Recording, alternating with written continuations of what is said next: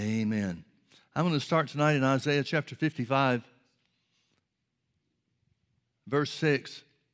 It says, Seek ye the Lord while he may be found, call ye upon him while he is near. Let the wicked forsake his way, and the unrighteous man his thoughts, and let him return unto the Lord, and he will have mercy upon him, and to our God, for he will abundantly pardon. For my thoughts are not your thoughts, neither are your ways my ways, saith the Lord. For as the heavens are higher than the earth, so are my ways higher than your ways, and my thoughts than your thoughts. For as the rain cometh down, and the snow from heaven, and returns not there, but waters the earth, and makes it bring forth and bud, that it may give seed to the sower and bread to the eater, so shall my word be that goeth forth out of my mouth. Now, let me, before I go further, there's another couple of scriptures I want to read. But before I do that, I want to read verse 10 from the uh, Septuagint. It says it this way For as the rain, for as rain shall come down, or snow from heaven, and shall not return until it has saturated the earth, and it bring forth and bud, and give seed to the sower and bread to the eater. It's talking about the, the water cycle that God has created here uh, that governs the earth. When rain or moisture comes down from heaven, it saturates the ground. The Bible says the purpose for the saturation of the ground is to grow crops or grow food for the earth to, to produce for mankind. And then whatever water is not used evaporates back up into heaven and it starts all over again. It's a continuous cycle. And so God is saying that just as rain and snow comes down from heaven, so is His Word. And just as rain and snow have a purpose for coming down from heaven to the earth, so does the Word of God. So let me read this again, starting with verse 9. He said, For as the heavens are higher than the earth, so are my ways higher than your ways, and my thoughts than your thoughts. For as the rain cometh down, well, let me, let me make a comment on that verse, verse 9 too. God's not saying because his thoughts are higher than our thoughts, we can't think them. He's not thumbing his nose at mankind saying, My thoughts are not your thoughts and my ways aren't your ways. He's telling us to learn his thoughts, to learn to think his thoughts. He's telling us to learn his ways. He's not hiding anything from us, he's, he's uh, emphasizing the need for us to identify and, and learn his thoughts and his ways. Again, verse 10 For as the rain cometh down and the snow from heaven, and returns not there, as we read until it saturates the ground.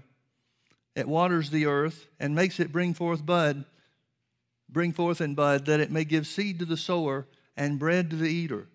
So shall my word be that goeth forth out of my mouth. It shall not return unto me void, but it shall accomplish that which I please, and it shall prosper in the thing whereto I sent it.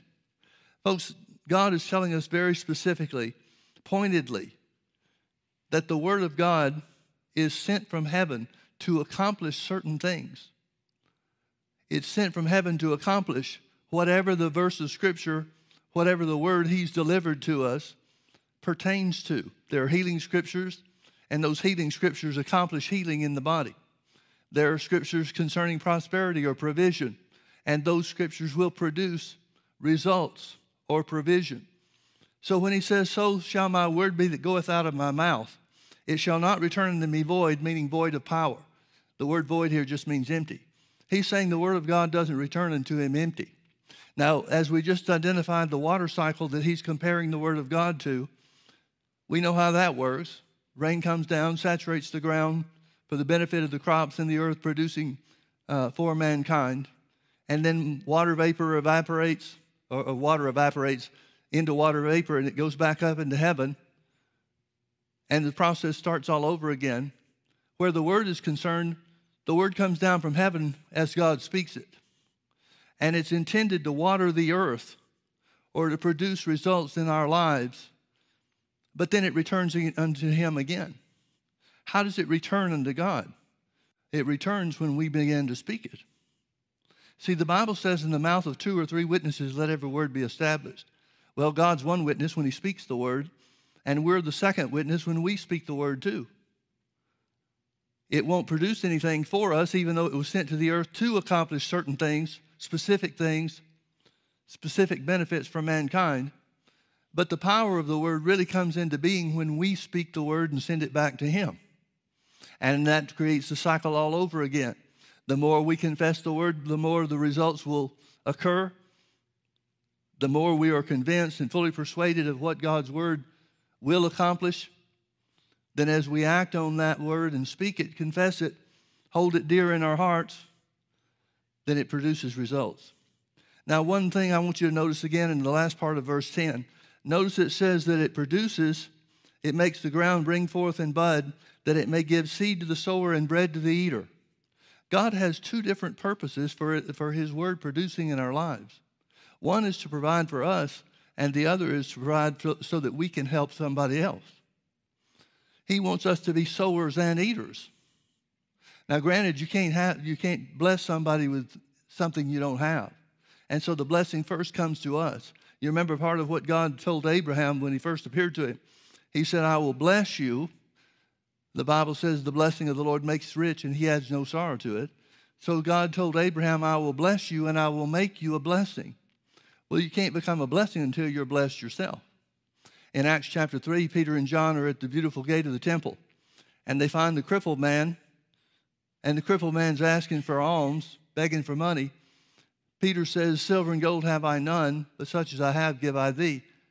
In the name of Jesus Christ of Nazareth, rise and walk and his feet and his ankle bones received strength, and he leaped up and stood, and everybody was amazed. And 5,000 people got, got born again that day as a result of the healing of this crippled man at the beautiful gate of the temple.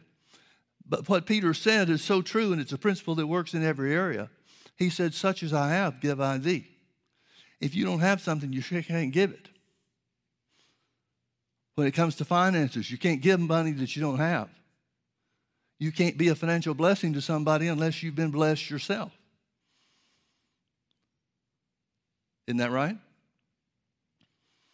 So when the Bible is speaking here, God is speaking, He says, So shall my word be that goeth forth out of my mouth, it shall not return unto me void of power, but it shall accomplish that which I please, and it shall prosper in the thing whereto I sent it. The word accomplish and the word prosper are similar in meaning. They're different words, but they're similar in meaning. The word accomplish means to make or to become in the widest application possible. In other words, it's a catch all term that means it will produce big time because that's what God wants it to do. Then it says, and it shall prosper in the thing whereto I sent it. That word prosper means to increase, it means to magnify. So here from the scripture, God is saying, that the Word of God always returns with power. And again, the way it returns is when we speak it. Now, turn with me over to Matthew chapter 6. I've got some things stirring around in my heart about the subject of prosperity. And I know that there's some teaching that I need to do. I haven't done any teaching on it in a long time. But I know there's some teaching that I've got to do. I don't think I'm starting it tonight. This is just kind of to get my bearings I'm of the opinion at this point that I probably need to wait till after the first of the year when we get a little bit away from the holidays and everybody gets their head back on normal life. But one of the things that we want to read in Matthew chapter 6, and it's uh, Matthew chapter 6, uh, 5, 6, and 7, is all about the Sermon on the Mount. And so when Jesus is teaching, he taught his disciples to pray Matthew 6, verse 9. After this manner, therefore, pray ye, Our Father which art in heaven, hallowed be thy name. Thy kingdom come, thy will be done in earth as it is in heaven. Now, we've talked about this phrase, thy kingdom come. It's the only place that really, the scripture really identifies what the kingdom of God is. Now, that should be significant to us because it was certainly significant to Jesus because it says when he chose his disciples, he sent them forth before his face into the cities where he was going to come later on. And he told them to preach the kingdom of God. He told them to preach the kingdom of God. He said, Heal the sick that are therein, if they'll receive you, heal the sick, and say unto them, The kingdom of God is come nigh unto thee. Well, we can get a technical definition of the kingdom of God. The kingdom of God would be the same thing as any kingdom. That territory and those boundaries that are under the uh, the authority or under the control of a king. Well, so therefore, the kingdom of God would be the realm or the kingdom that's under God's control. But how many of you know that that's not the earth at this point? God's in control of heaven, and there's nothing that can hurt or harm man in any way whatsoever there. But whereas he created the kingdom of God on the earth, when man fell, that threw a wrench in the whole work. And so as a result, Jesus is telling his disciples to pray that the kingdom of God would come. And here's what that kingdom of God looks like where the will of God is done on the earth just like it is in heaven. Folks, God created the earth to be productive in every way for mankind's benefit. Before the fall, there were no thorns, there were no thistles, there was nothing, even down to the smallest and most minute detail. There was nothing that could hurt or harm mankind. All those things came as a result of the fall, when the law of the uh, law of sin and death began to reign on the earth. And so, before the fall, things were on earth just like they are in heaven, with one exception. The devil was here present on the earth, whereas the devil cannot be present in heaven. But that didn't hinder the operation of God's plan until Adam and Eve disobeyed him and ate of the forbidden fruit. So, here where God says, where Jesus is saying, pray that the kingdom of God would come where the will of God is done on the earth just like it is in heaven. We don't pray that prayer today because the Bible says the kingdom of God's already come. The Bible says God's translated us out of the kingdom of darkness and into the kingdom of his own dear son, or from the power of darkness, but you would understand that as relative to the kingdom of the enemy too. So it's different for us. But now notice the first thing Jesus said after he's teaching his disciples to pray for the kingdom of God to come to the earth the very next thing he says as a part of the prayer that he teaches them to pray, it's not a New Testament prayer because it doesn't contain the name of Jesus, but it's got some tremendous principles in there that we can adapt for ourselves. Notice the first thing he makes mention of relative to the kingdom of God being done on the earth. Give us this day our daily bread. God doesn't seem to have a problem with us asking him for things. Now, I know the devil tries to make you think you can't. He'll make an argument about why you're, you're not worthy to receive or worthy to get it, or it's not his will for you to have it, or some silly thing like that. But Jesus teaches in direct connection with the kingdom of God coming. The very next thing Jesus says is tell, ask the Father to give you what you need. Give us this day our daily bread. Folks, God wants to give to us a lot more than we think He does. God's in the giving business. And just like we want to give to our children to make their life a blessing, to add blessing to their life, even more so, God wants to do that with His people. So He says, Give us this day our daily bread and forgive us our debts as we forgive our debtors. And lead us not into temptation, but deliver us from evil. For thine is the kingdom and the power and the glory forever. Amen. Now skip down with me to verse 19. He's going to start talking about some other things that are pertaining to and the attitudes that we should have relative to the kingdom of God or the will of God being done on the earth. But notice in verse 19, very early on, in the attitudes that we're supposed to have, and the instruction that's given to us about how to live our Christian lives. Verse 19, it says, Lay not up for yourselves treasures upon the earth, where moth and rust does corrupt, and where the thieves break through and steal. But lay up for yourselves treasures in heaven, where neither moth nor rust does corrupt, and where thieves do not break through nor steal. For where your treasure is, there will your heart be also. The light of the body is the eye. If therefore thine eye be single, thy whole body shall be full of light. But if thine eye be evil, the whole body shall be full of darkness. If therefore the light that is in thee be darkness, how great is that darkness? Now he's talking about deception. He's talking about walking in the light and not allowing yourself to be deceived. Remember, one of the things that the Bible says that uh, Jesus said in Mark chapter 4, in the parable of the sower sowing the word, one of the things that chokes out the word and keeps it from being fruitful is the deceitfulness of riches. And one of the first things that Jesus starts talking about is laying up for yourself treasure in heaven and not just treasure on the earth. So it has to do with our attitudes, it has to do with our thought life, it has to do with thinking right concerning the things that we need here on the earth. So let's read verse 23 again. It says, But if your eye be evil, the whole body shall be full of darkness. If therefore the light that is in thee be darkness, how great is that darkness? If we're walking in deception about God's desire for us to have material things here on this earth, then how great that darkness is. In other words, there's no way we can expect to receive from God provision or the things that we need if we're walking in darkness pertaining to that area. If we've been deceived by the by riches or by religious teaching about what God would have for us or wouldn't have for us. Notice verse 24. He says, No man can serve two masters, for either he will hate the one and love the other, or else he'll hold to the one and despise the other. You cannot serve God and mammon. Now, mammon stands for money, unrighteous money here on the earth.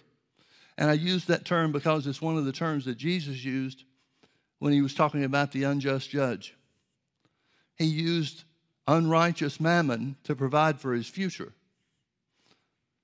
Jesus wasn't commending him. Jesus wasn't saying that we should do a dishonest thing like he was doing. But he was trying to make the point did make the point about how we should use money and resources, physical and material resources, to provide for our future.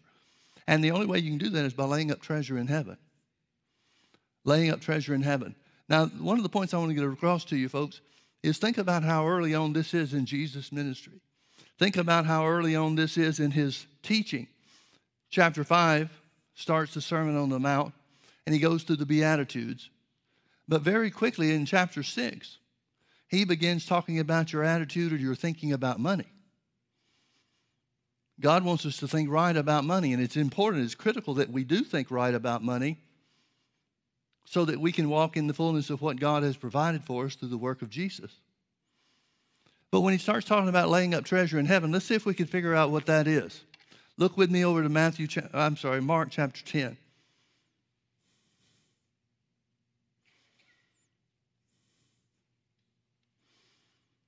Mark chapter 10. Let's start reading in verse 17. And when he, talking about Jesus, when he was gone forth into the way, there came one running and kneeled to him and said, asked him, Good master, what shall I do that I may inherit eternal life? That's a pretty good question to ask Jesus, folks. And Jesus said unto him, Why callest thou me good? There is none good but one, that is God. Thou knowest the commandments do not commit adultery, do not kill, do not steal, do not bear false witness, defraud not, honor thy father and mother.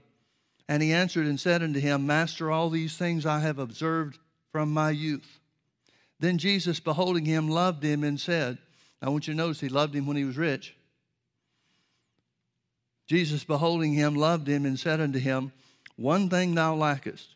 Go thy way, sell whatsoever thou hast, and give to the poor, and thou shalt have treasure in heaven, and come take up the cross and follow me. And he was sad at that saying and went away grieved, for he had great possessions. I want you to notice that Jesus is telling the man there's only one thing that you lack. You're keeping the word in other areas of your life, but there's one thing missing. And that one thing that you're missing is treasure in heaven. And here's how you get treasure in heaven you take the resources that you have and you give.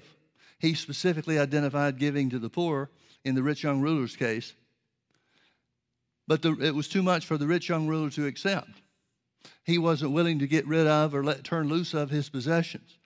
Now, folks, there must be a, a an, an unawareness on his part of what Proverbs chapter 19, verse 24 says. It says something like this It says, He that giveth to the poor or taketh pity on the poor lends to the Lord, and the Lord shall repay him again.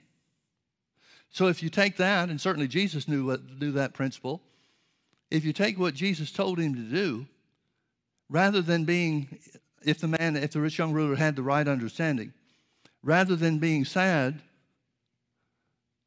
about God telling him to, to let go and release some of his resources for the benefit of some other people, specifically the poor, he could have seen that as a repayment plan that would increase him from wherever he started.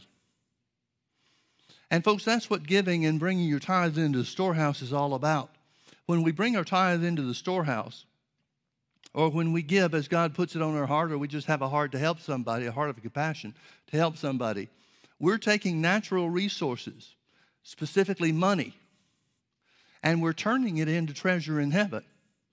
Because the reason that we give the money, the reason that we pay our tithes, and the reason that we give is because we believe God's word. We're believing God's word that He'll repay us if we're giving to the poor. We believe God's word that He's opening the windows of heaven to us if we, when we tithe, and that He's pouring out a blessing upon us, or will pour out a blessing upon us that there's not room enough to receive. And then when we give over and above our tithe, we're believing that it'll be given back to us. So, treasure in heaven is about activating your faith, releasing money and funds into the work of the gospel is a transference of money into faith. And it provides for us treasures in heaven. Now, I want you to turn back with me to Deuteronomy chapter 8. I'd like to make a comment just right off the bat here, folks. I have a hard time with the way a lot of people teach the subject of prosperity. In the first place, I believe with all of my heart prosperity should be taught in the local church rather than some parachurch ministry. I believe that primarily because if somebody's going to talk to you about your money, they should be in a position where you can see their lives rather than just hear their teaching. Now, I'm not saying that people have done wrong by focusing on that or parachurch ministries, different ministries outside the local church have done the wrong thing in teaching. That's none of my business. Nobody is my servant, so I'm not in a position to judge them. But I do know this. I know that when people have a chance to see the life of the person that's doing the teaching, it gives them or brings them to a whole new level of understanding and faith, in my opinion, as to whether or not it's working in my life before I tell you to put it in practice for yours. So I think a lot of the teaching on prosperity that's being done and is being done in the body of Christ is not being done according to the way God would have it to be. If I'm going to teach giving, if I'm going to teach you to give or teach you to pay your tithes, and I'm not paying mine, then it's going to be easy for you to see what is and is not taking place in my life. One thing about pastoring, you're around people all the time. You're interacting with the sheep. And that's the way that we get to know the life, not just the teaching, but the lives of the people that are ministering to us. Deuteronomy chapter 8 this is Moses preparing the children of Israel for going into the promised land. You remember because he struck the rock the Bible says that God told him to speak to, God wouldn't let him go into the promised land. So Moses is, is instructing the children of Israel about what to expect in the promised land and how to conduct themselves when they get there. Deuteronomy 8, verse 6, it says, Therefore thou shalt keep the commandments of the Lord thy God to walk in his ways and to fear him. Now remember, we started off in Isaiah 55 where God said, My thoughts are higher than your thoughts and my ways are higher than your ways. But here he's obviously expecting us to know what his ways are. because that's the instruction that he gives us through Moses. Keep the commandments of the Lord thy God to walk in his ways and to fear him. For the Lord thy God bringeth thee into a good land, a land of brooks of water, of fountains and depths that spring out of valleys and hills, a land of wheat and barley and vines and fig trees and pomegranates, a land of olive oil and honey, a land wherein thou shalt eat bread without scarceness, thou shalt not lack anything in it, a land whose stones are iron and out of whose hills thou mayest dig brass. When thou hast eaten and art full, then thou shalt bless the Lord thy God for the good land which he has given thee. Beware that thou forget not the Lord thy God in not keeping his commandments and his judgments and his statutes which I command thee this day. Lest when thou hast eaten and art full, and hast built goodly houses and dwelt therein, and when thy herds and thy flocks multiply, and thy silver and gold is multiplied, and all that thou hast is multiplied, then thine heart be lifted up, and thou forget the Lord thy God, which brought thee forth out of the land of Egypt from the house of bondage, who led thee through that great and terrible wilderness, wherein were fiery serpents and scorpions and drought, where there was no water, who brought thee forth water out of the rock of flint, who fed thee in the wilderness with manna, which thy fathers knew not, that he might humble thee, and that he might prove thee, to do thee good at thy latter end. Folks, tests are all about bringing you into a better place. Verse 17, and thou shalt say in thine heart, My power and the might of mine hand has gotten me this wealth.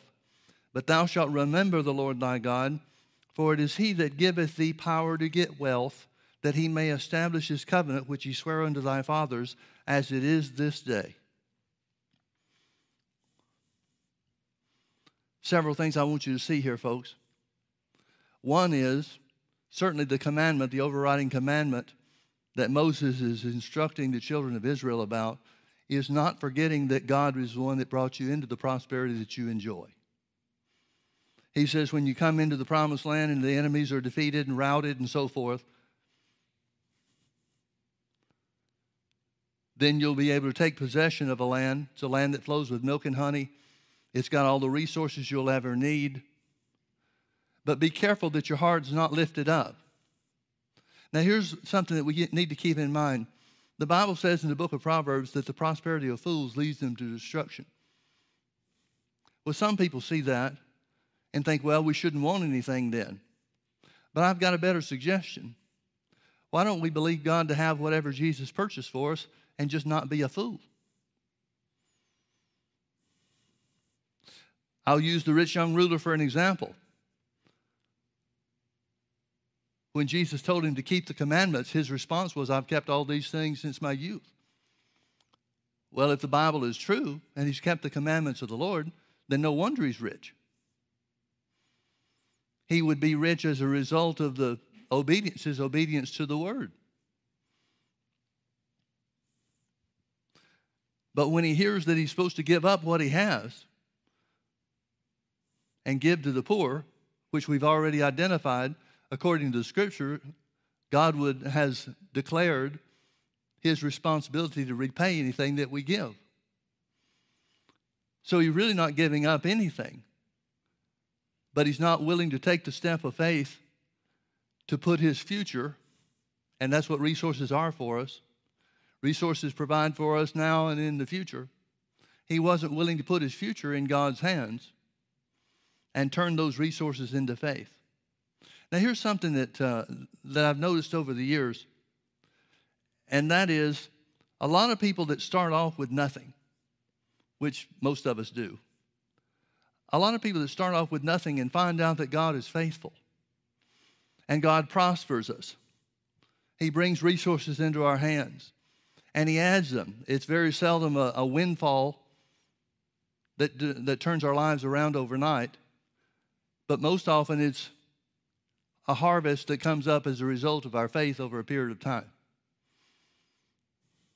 And over that period of time, our ability to give, our ability to provide resources increases. Uh, for example, I remember the first $1,000 gift that I gave. My goodness, I must have thought that the whole world revolved around that thousand dollars. But I'm a lot, it's a lot easier for me to give a thousand dollars now than it was then. And part of that is because God has prospered me.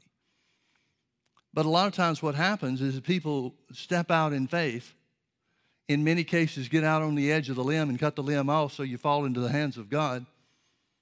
Or at least that's the way it feels to us sometimes. As we do prosper, we quit stretching our faith.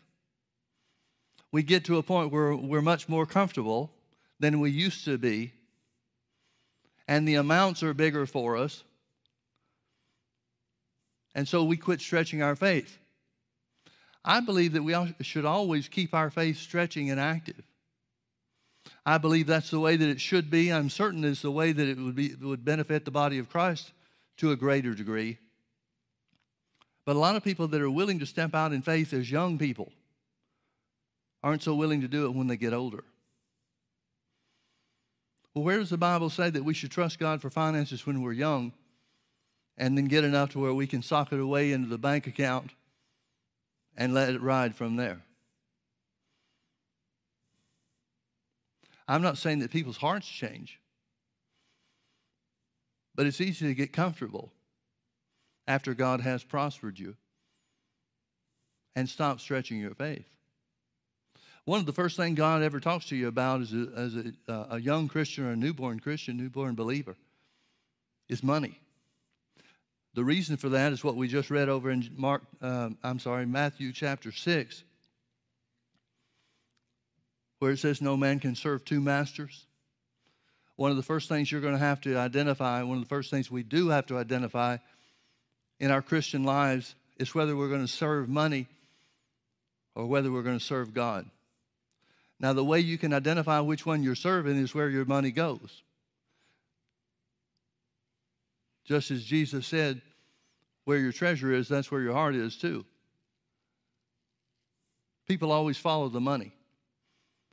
Nobody ever built a house without stopping by to check on the process. When we invest in something, we check up on that investment. Well, if we're investing treasure in heaven, then God expects us to check up on that investment too.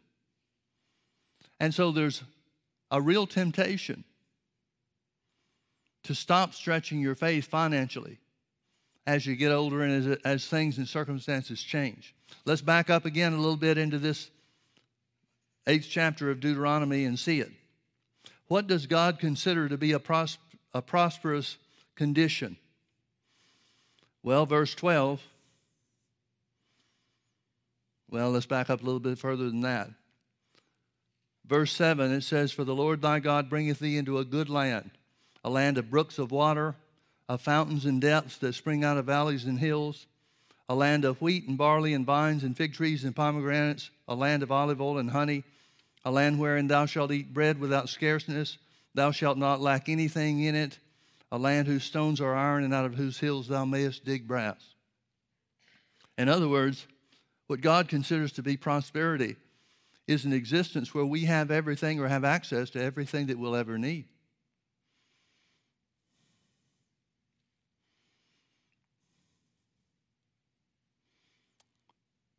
The law of Genesis is the seed. Everything produces after its own kind because the seed of whatever fruit tree it is or whatever uh, plant it is is in itself. Well, in the same way, the seed for everything that we'll ever need is in us.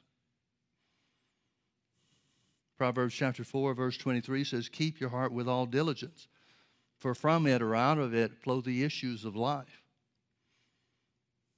We have, because we're born again, because Jesus lives on the inside of us, we have the resources, spiritual resources, to attain or to take hold of anything and everything that we'll ever need. One of the, the greatest things I learned from Brother Hagin is how that he always looked inside of himself first before anything else.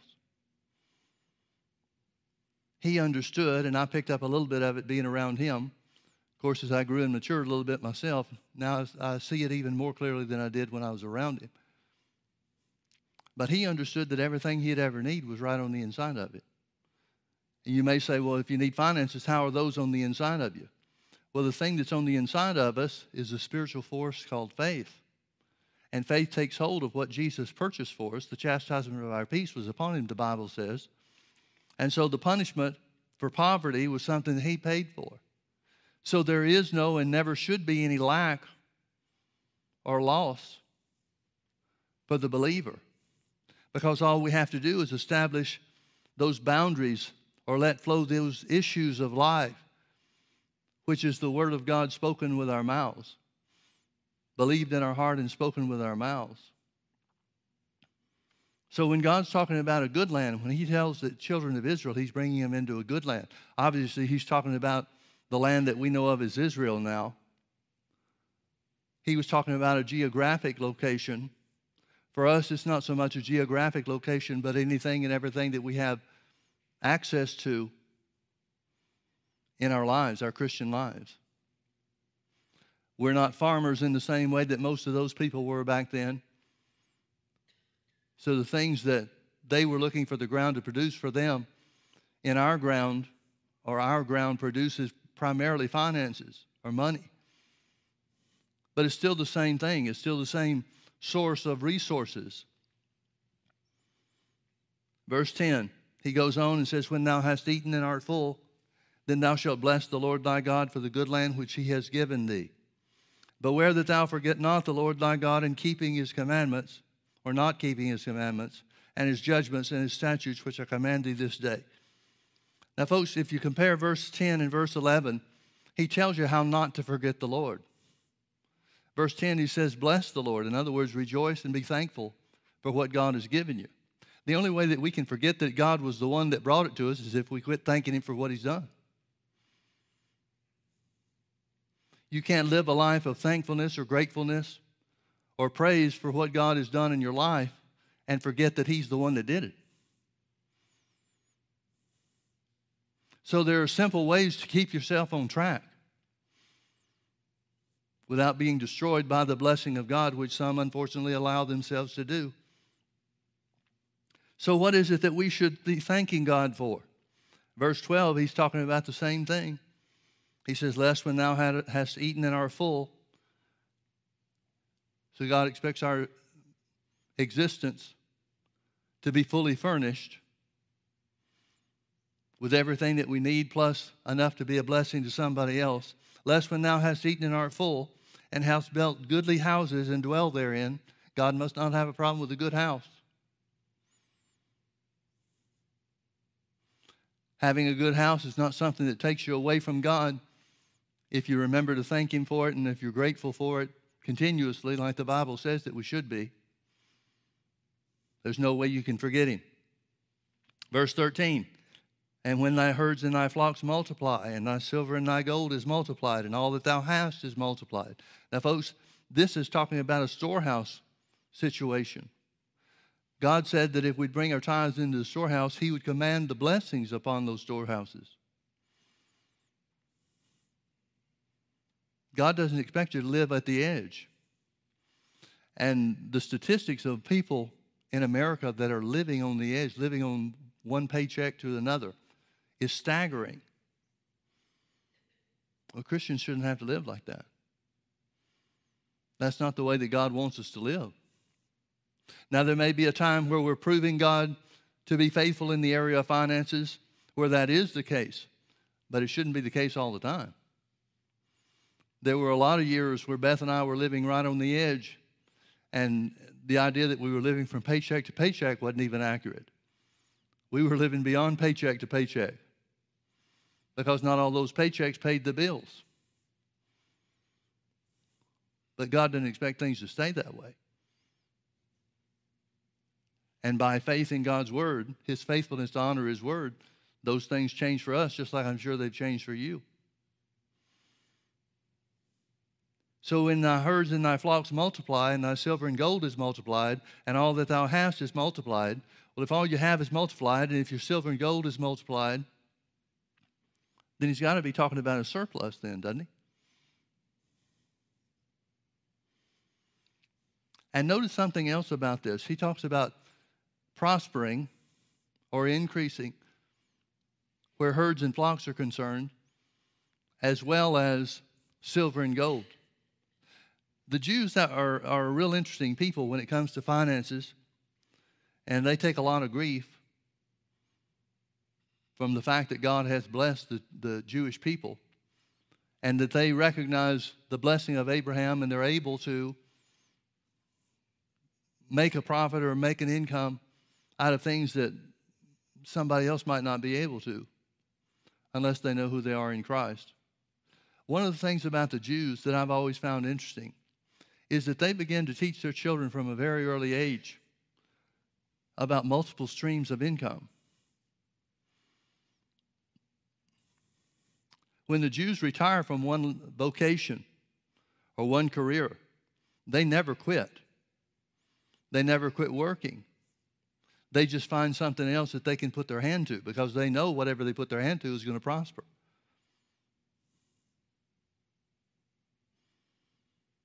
I think the people of God should be a little more open to the reality of a greater blessing that God has in store or in mind for us than many of us ever uh, accept or take hold of.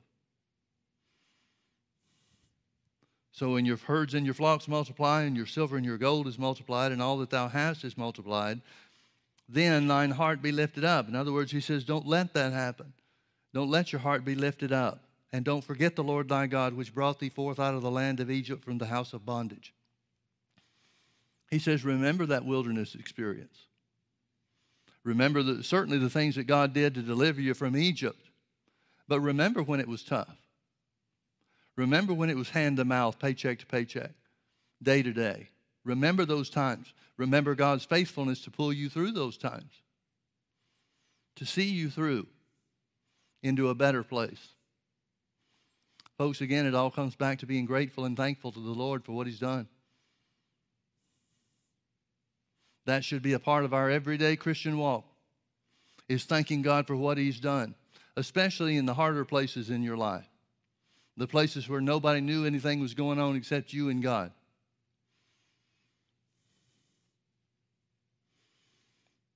Skip down with me to verse 18 again. Well, let's pick up with verse 17. He says, And thou shalt say in thine heart, here's the warning don't get to the place where you say in your heart, My power and the might of my hand has gotten me this wealth. The devil will do everything he can to keep you from having enough. But once you put, your, put the Word of God to work in your life and see the increase that the Bible says we'll experience, then the devil tries to push you the other direction and say, Well, you did this, not God. Those are the times where we need to remember to be thankful to Him and keep before our eyes His goodness and His faithfulness. Verse 18 But thou shalt remember the Lord thy God, for it is He that giveth thee power to get wealth. These words, power and wealth, are the same words. It literally means He gives you resources to get resources. He gives us spiritual resources to get material resources. It's God that gives you the power to get wealth that he may establish his covenant which he sware unto thy fathers as it is this day. God gives us the force of faith to bring into reality those material things, those possessions, those finances that we need to take care of ourselves and our families, and even to have more to give to others. Remember, God gives bread to the uh, eater as well as sow, uh, seed for the sower. He not only wants you to be fed and your family to be taken care of, He wants you to have more or an abundance so He can influence you according to His will to help other people. So it's God that gives us the power to get wealth. Again, the power to get wealth, folks, is simply the force of faith the spiritual force of faith that brings material resources into our hands. He gives us the power to get wealth for the purpose of establishing his covenant. Now, the covenant that he's talking about is the covenant that he made with Abraham initially, that passed down to Isaac and that passed down to Jacob or Israel, and then all to the uh, throughout all the descendants of Abraham. But remember also that the Bible says in Galatians chapter 3 that if we be Christ, then are we Abraham's seed and heirs according to the promise. So the seed of Abraham And the covenant that he's established and will establish according to Deuteronomy 8:18 belongs to the believers, the children of God, those that have made Jesus the Lord of their lives. Not just the physical descendants of Abraham, but the real children of Abraham that God had in mind were those of us that have made Jesus the Lord of our lives, those of us that have been born again. Now, the most important part of this verse to me is the very last part. He gives us power to get wealth to establish his covenant, which he sware unto thy forefathers. But notice that last phrase, as it is this day. In other words, Abraham, or Moses rather, in teaching the children of Israel, says that that promise is just as real for you today as they were going into the promised land or would soon be going into the promised land. That blessing that made Abraham rich and caused him to be a blessing to others, he said that's just as real in the day that they were living in as it was when God first spoke to Abraham and told him where to go, told him to follow him. In other words, the covenant never runs out, the covenant never gets old. So the same spirit of faith, the same power to get wealth that Moses is talking to the children of Israel about, that will bring them into the good land so that they can build houses and their herds and their flocks can multiply and their silver and gold can multiply.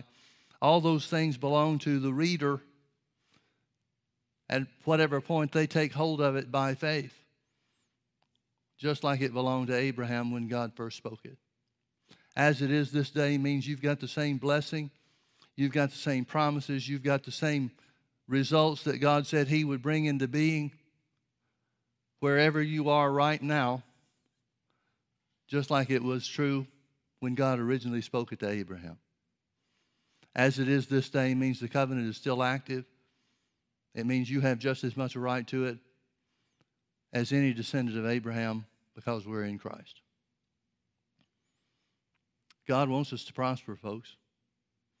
And especially in these last days when the time is short and the shorter and shorter time gets, the more important it is for us to have resources, to have storehouses, to have resources available, money and finances available, so that when God speaks uh, to us to give towards something or to make some project happen, whatever He tells us to do, to give to the poor, to help our fellow Christians, whatever it might be. I believe it's more important than ever that we have a pile of resources available so that we don't have to go gather money or try to gather money up to do it, but can instead just simply act immediately on whatever God tells us to do. Finally, one of the things that the Bible talks about as far as the last days is concerned is the last day's glory of God. A working of the Holy Ghost or a move of the Holy Ghost in the last day to bring forth the precious fruit of the earth. Now, in Haggai chapter 2,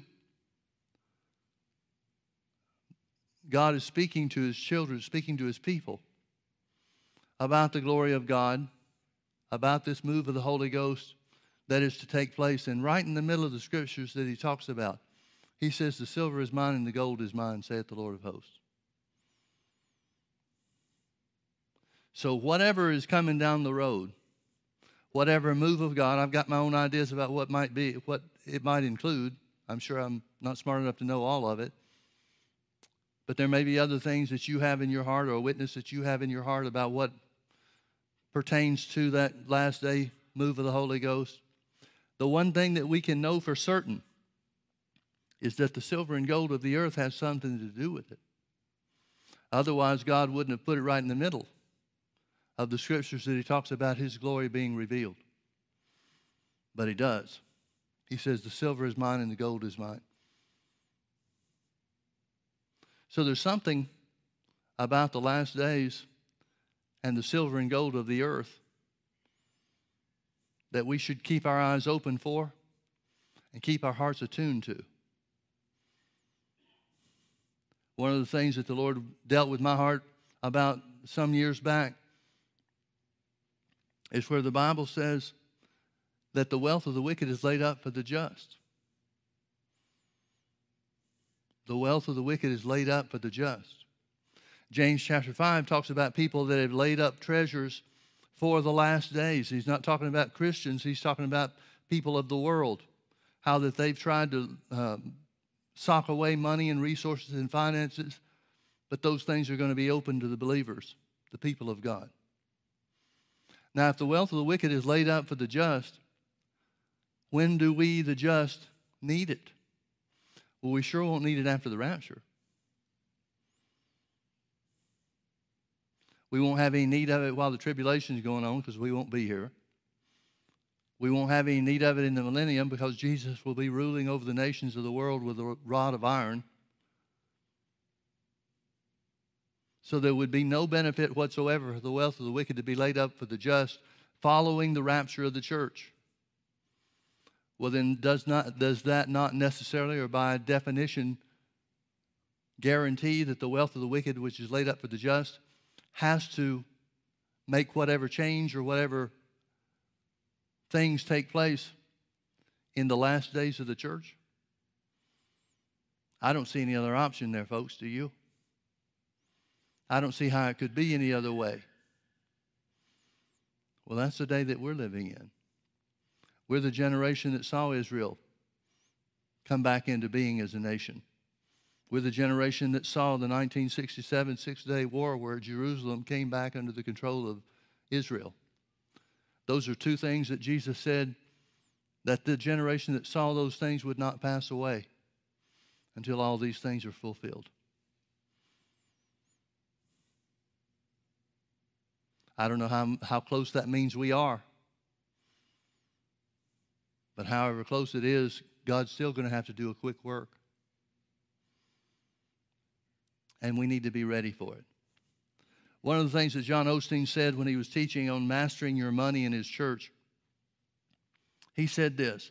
He said that the Lord dealt with him about teaching on prosperity and God's attitude toward finances and so forth. For this purpose, and this is what he said the Lord told him. He said, I want my people to be in a position to receive finances without being ashamed of being rich. Look at how the rich take a beating in the world that we live in. Everybody wants their money, political parties want their money, but it's looked upon as a, as a, a bad thing if you're in the upper 1%. If you're a one percenter, which means rich, by whatever level that they use to measure. Those are people that they want to be shamed primarily out of greed and envy because the people that are doing the shaming aren't a part of that group. I believe the church ought to make up the one percenters of this, this country and this world. And if we know who we are in Christ, if we know what God has provided for us, there's no reason for us to pat ourselves on the back if we are in that category because we simply took hold of what God has done through Jesus, and anybody can take hold of it just like we did. I think the church ought to grow past a stigma, any kind of stigma that the world tries to attach to the rich. Because the Bible says Jesus became poor for our sakes who knew no sin, that we through his poverty might be made rich. Rich is always a relative term, it doesn't mean a specific amount of money. But rich certainly means an abundant supply. I believe God's got some real big things ahead for us, folks. I see days of spectacular increase coming to pass. Amen. Let's pray. Father, we thank you for the wonderful truth of your word. Lord, we don't want these things that we see in the scripture to be taken as a part of greed. We're not greedy. We're not trying to prosper at somebody else's expense. We simply want to be in a position to receive everything that you have for us. So, therefore, Father, we thank you for spectacular increase in these last days. We thank you for the wealth of the wicked that's placed in the hands of the just. We thank you for giving seed to the sowers. Thank you for giving seed to us to sow, as well as bread for us to eat.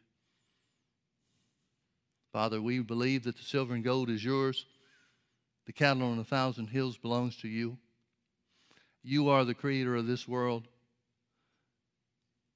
and you will glorify the name of Jesus before he comes. Put us in a position, Father, where we can know your attitude, hold fast to the way that you see things, and partake of everything that Jesus purchased for us.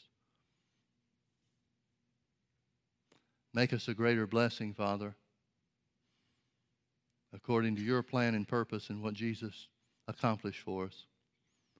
For it's in his precious name we pray. Amen.